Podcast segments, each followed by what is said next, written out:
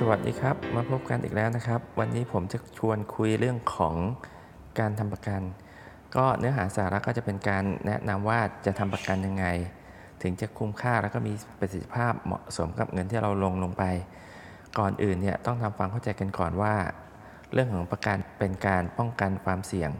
ความเสี่ยงทางด้านการเงิน ป้องกันไม่ให้เราสูญเสียเงิน หรือทรัพย์สินเมื่อเกิดเหตุการณ์ หรือความเสี่ยงที่เกิดขึ้น หรือมีภัยมาเกิดขึ้นกับเรา ประกันไม่ใช่ทูไม่ใช่เครื่องมือที่จะยกระดับฐานะ หรือสร้างความร่ำรวยให้กับเรา เพราะฉะนั้นในการเลือกซื้อประกันต้องเลือกซื้อให้สอดคล้องกับความเสี่ยง โดยในการที่เราจะรู้ว่าเราจะซื้อประกันอะไรจำนวนเท่าไหร่จะต้องมาพิจารณา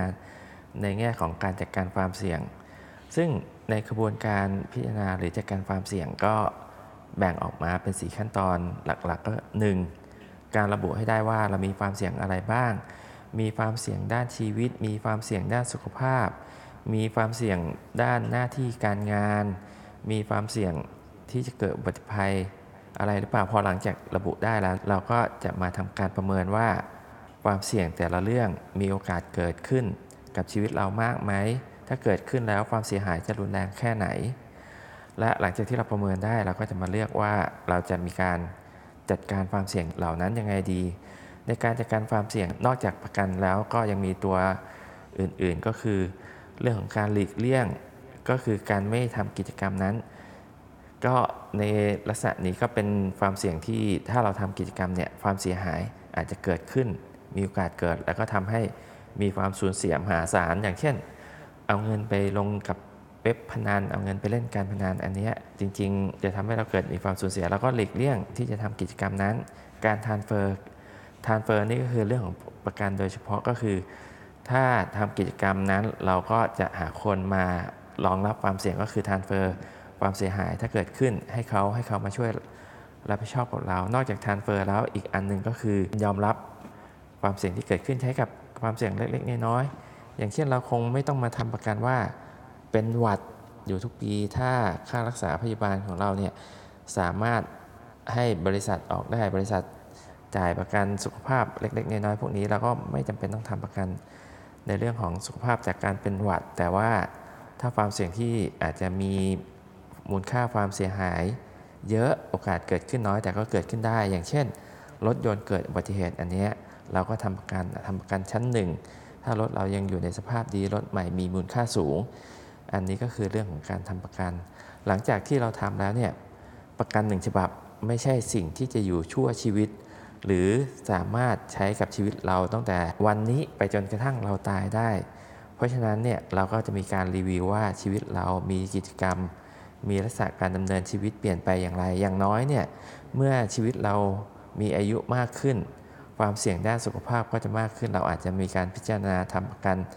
ด้านสุขภาพเพิ่มเติม มีประกันอุบัติภัยเพิ่มเติมขึ้น เมื่ออายุมากขึ้น หรือเมื่อผ่านมาช่วงหนึ่ง จากสภาวะการเศรษฐกิจซึ่งเป็นความเสี่ยงอันหนึ่งเนี่ยทำให้ค่าห้องในการรักษาพยาบาลมีมูลค่าสูงขึ้น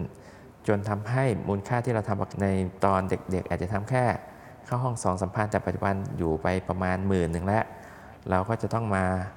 รีวิวตัวแบบประกัน แล้วก็พอรีวิวเสร็จก็จะมีการปรับปรุงหรือซื้อประกันตัวอื่นขึ้น เพราะฉะนั้นสิ่งที่เราควรจะคิดก่อนที่เราจะซื้อประกันก็คือ ความเสี่ยงที่เราได้รับและรูปแบบไลฟ์สไตล์ของเรา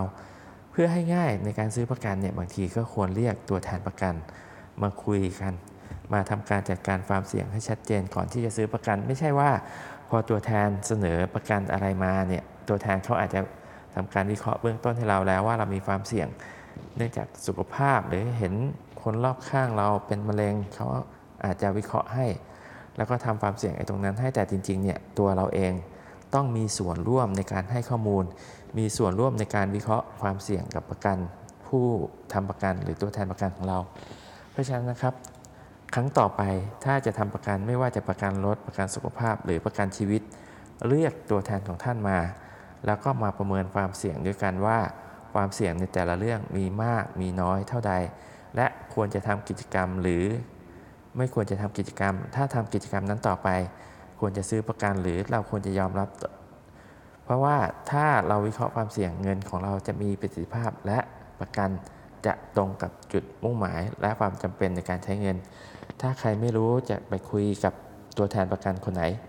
เรียกคุยกับผมได้ครับ โอเคครับ วันนี้คุยกันแค่นี้ก่อนนะครับ แล้วครั้งหน้าเรามาคุยกันใหม่ครับ สวัสดีครับ